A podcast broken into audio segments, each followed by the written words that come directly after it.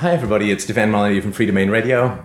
I have been asked by quite a few people to share some of my thoughts and experiences around parenting, which I'm very, very happy to do. I'm certainly not a psychologist. I'm certainly not uh, trained in the field. Uh, so these are just my own personal and to some degree philosophical experiences. For those who don't know, my lovely daughter was born in December of last year. She's now, I guess, almost seven and a half months old. So you can take uh, my somewhat limited experience with parenting with all the grains of salt in the world. But these, for, for those who have, uh, have asked for uh, some of my thoughts and perspectives on parenting, I will share you um, what it is that I have experienced. And I hope that it will be of some help to you if you have uh, a newborn or if you are thinking of uh, ordering one uh, soon. The first thing that I really focused on as a parent was remembering just how helpless and desperately needy uh, Isabella was when she was born, which is perfectly natural and and perfectly healthy. And I had to keep reminding myself because, of course, when a when a baby cries or as they say fusses, and I I don't like the term fusses. We saw this. Oh, my baby is fussy and this and that. Uh, to me, that is sort of disrespectful to the emotional apparatus and needs of the baby. Uh, I think that referring to a baby as fussy diminishes what it is that they're dealing with and what it is that they're trying to communicate. So we have tried to avoid that word uh, fussy in our household and uh, have tried to substitute, you know, what is it that she needs, what is it that she wants instead. Uh, fussy just seems kind of like a put down, uh, like it's inconsequential or petty or something, and it's not the case. It's never been the case. So when a, a baby cries or, or, is upset and so on, it is uh, easy to view that as something that is negative towards you as a parent. And I have uh, worked hard, and I, I, think with a great degree of success, to reframe that question or that issue within my, my own mind, which is to, to say something like this. Uh, Isabella and I, uh, and I'll just talk about myself, my wife, of course, is on board with all this stuff, but Isabella and I both have the same desire which is for her to get what she wants and to be happy and to be content and to enjoy um, the life that she, she has. So we, we're a team, right? It's easy to look at a baby as oppositional, like, you know, I've given you everything you want, what more do you need, and so on, right? But a baby is, uh, is, is, is on your side, is, is part of your team to help give the baby what he or she wants. So I've really, really focused on that, that she's trying to help me to help her, help me help you, right? She's trying to help me to help her when she cries or she's upset or whatever. And that's really, really, really important. That she's trying to aid me to get what it is that I want, which is for her to have an enjoyable time of, of being a baby and in particular being, being my baby. So focusing that you're both on the same side, you're both on the same team, you both want the same things is really important because then it's not a frustrated kind of opposition, but it is a curious and challenging kind of teamwork. And I think that's been really, really helpful for me to process with a great deal of sympathy and empathy and curiosity uh, if, uh, if she's upset, what it is that she's looking to help me to, to give her. And I think that's important. The second thing I think that's important to understand uh, from my perspective is that uh, babies obviously can't talk, can't communicate, can't express in a conceptual way what it is that they want. So when she gets um, really upset or frantic or something like that, I try and sort of really empathize with with trying to get my sort of mindset into that, so I don't view it again as as oppositional or anything like that.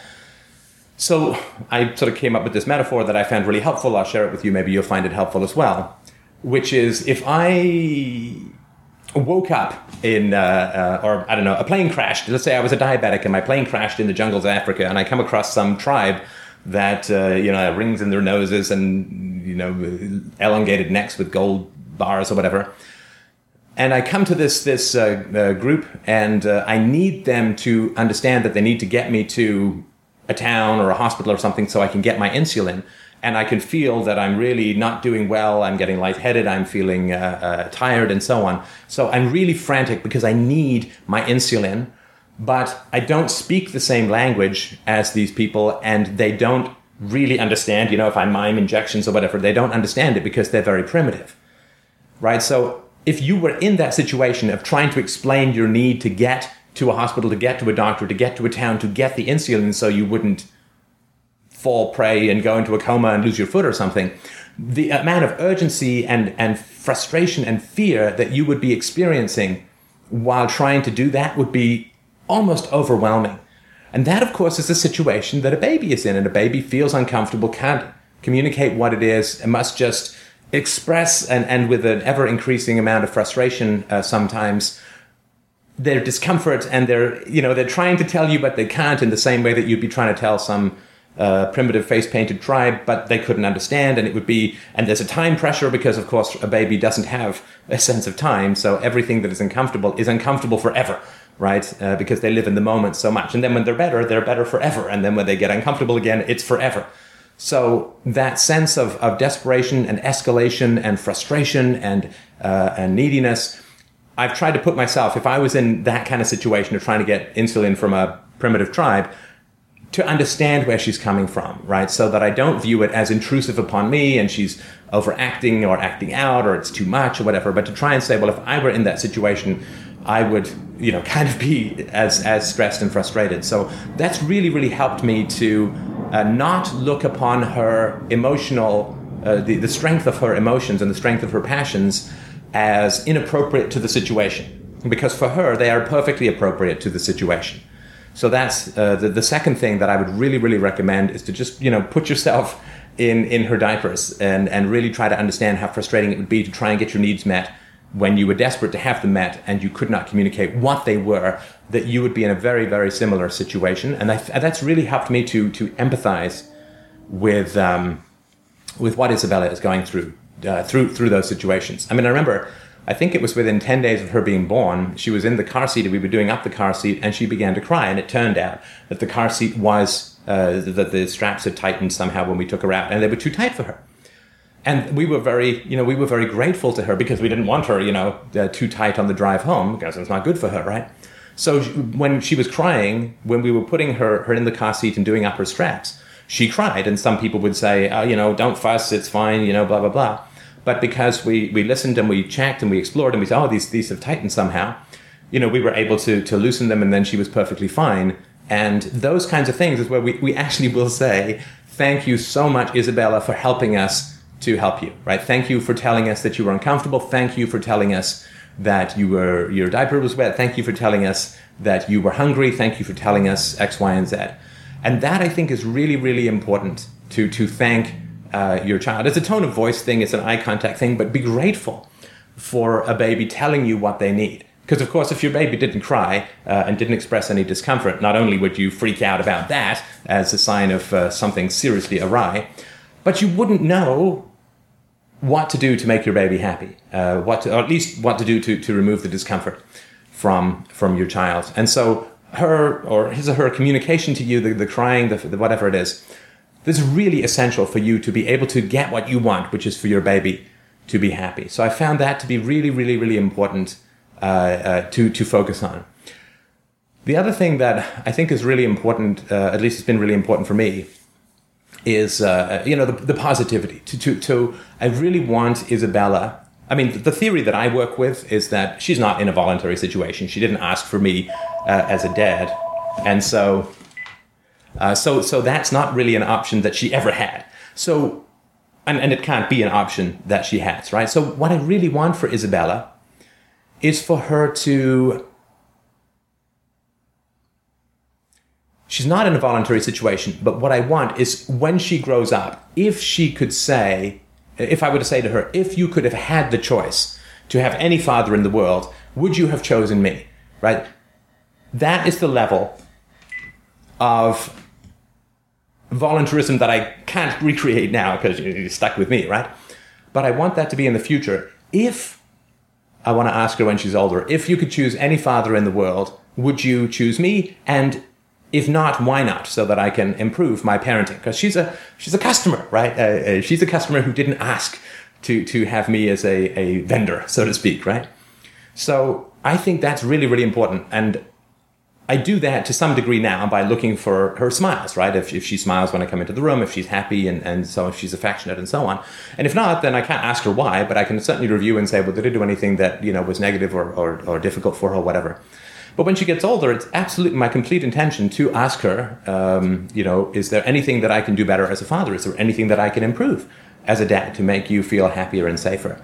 That's really important. It's always been something that is incomprehensible to me that in our personal relationships, particularly in our family, which is the most powerful institution and the most important institution in our lives, why it is that people don't ask for feedback. I mean, I went to, um, I, I ordered some pizza uh, the other day, and uh, I got uh, a, a, a, checklist of what I liked, and then I, I, ordered something at a store, and on the receipt it was like, "Go here and and give us your feedback, and and you might win something, and so on."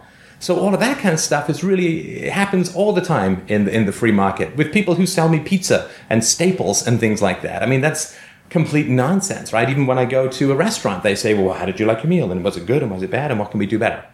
Well, why would that be the case with, with staples and pizza and restaurant meals, but not with the most important relationships in our lives? I mean, I'm, I'm always asking my wife, what can I do better as a husband? Is there things that you like or you don't like? Uh, you know, well, how can I improve? That's really, really important. I would continually recommend asking people in your life, um, what can I do that's better? How could I improve? How could I do better? I think that's really, really important. And uh, I, I certainly plan to do that. And I'm planning for planning to do that now by being as positive and as happy and enthusiastic and engaged as possible with uh, Isabella, so that she, if she could choose anyone, she would still choose me. That's as close to voluntarism as you can get in the parent-child relationship, and that's really, really what I'm aiming for because I want to be the best father for her possible. I want to be the um, uh, the warmest and, and most gentle and most and most kind and uh, most loving uh, uh, father that she could possibly get. And uh, that has something to do with me living my own values in terms of integrity and affection and curiosity. But it also has to do with her feedback towards me, which is continual even in the infant stage. So if your baby's not lighting up when you uh, go into the room, try and figure out why. And recognize that it is so important to ask in the future is there anything you can do better as a parent uh, so that the child has input and feels like an equal and feels like a partner in the interaction. That is uh, uh, that is so important. I mean, it's such it's such an incredible privilege to uh, to have a life come into your life in this way. It is um, uh, it is uh, second to I guess third after my wife in philosophy. It is the most beautiful uh, and amazing thing in the world, and it is such a an incredible, deep, and precious responsibility to, to protect and nurture this amazing uh, little life and to make her feel secure and happy and loved and uh, to have her really enjoy her day um, with me and, and with my wife that it is something that I'm just completely blown away by what a deep and amazing experience it is to be a father but it is so important to focus on your child's experience of your parenting. Plan for that uh, feedback plan for that survey set of questions uh, on you as a father because it is the most important job in the world. Uh, to to be a parent is the most important job that there is, and if it's good enough for people who make your pizza, surely it, it is a good enough methodology to, for us to ask for this kind of feedback from from your own children. A few other tips, and then I'll stop. I hope that this stuff is of use to you. Um, uh, don't grab from your baby. That's I think very very important, right? Because I mean, she's now in the face. She's crawling all over the place, and she's uh, grabbing at everything, and she's not chewing quite as much as she used to, but her, her teeth are coming in, so she's chewing a little bit more now. But I found it really, really important to, to not take things from her. Right? Just don't grab the binky, don't, I mean, because that would be rude, and to any adult, just grab something from them. Um, so, you, you know, hold it firmly and say, please, may I, please, may I, until she gently releases it. I think that's really important because you don't want to uh, just take things from her because then she'll feel like uh, that, that, that sort of that, that space can be violated at any time, so to speak. And I think that's not. Then she's going to grab on more. The other thing that I think is really important is uh, so to, in order to get things away from her that you know she you know she can maybe she, she likes playing with uh, tissues but she can't put them in her mouth or she likes tearing them up or whatever she likes leaves and, and petals and she can't put them in her mouth so so I've also found it really important to um, to practice taking and giving, right? So she'll she'll lie there and I'll say, "May I?" or "To me," and then I'll give it back to her. right? So if she's got something, if she's got a ring or something, I'll say to me, and she will give it to me, or I'll slowly and gently take it from her, and then I will give it back to her. And I think what that really helps her to uh, to understand uh, slowly is that I don't take things from her, right? Sometimes I will, but I will, if I can, I will always give them back, right? So uh, she loves playing with keys, like every baby on the planet. And so we go for a walk. I let her play with her keys, uh, with my keys, and then when I get home, I need to use the keys to unlock the house. So I will ask her for them and I will give them back and I will say to you, to you, right? So she understands that. I'll open the door and then I will give her the keys back so that she knows that I don't just grab and I don't just take things arbitrarily. You also want to practice giving things, of course, to your baby so you're not always in the position of taking where she feels she then has to guard things and she resists things being taken. So I think that free exchange back and forth is really, really important. So uh, anyway, I won't go on and on. I certainly could and have been known to, but I just wanted to uh, to talk a little bit about some of the things that I have found useful. I will tell you what the payoff is with this kind of gentleness and this kind of persistence uh, of approach. Isabella does not cry. She does not cry. She she, uh, she will cry under two circumstances. If she you know bumps her head on a block or whatever as she's playing around, then she she might cry for you know 20, 30 seconds maybe. She also sometimes will cry because she doesn't like going to bed, never has, never likes, she never liked being put down. We had a pretty exciting go of sleep training, which if anyone's interested, I can talk more about. Uh, she's doing much, much better now. But she does not cry during the day. She does not cry, she does not wail. I've heard it said that babies cry two to three hours a day. That has never been our experience with Isabella. And so I think that this kind of gentleness and curiosity and persistence and patience and respect uh, has resulted in a baby who uh, alert, is, is intelligent, is curious, explores, uh, and, and so far is fine. If she goes somewhere where she couldn't, like towards some cables, we'll turn her around and so on.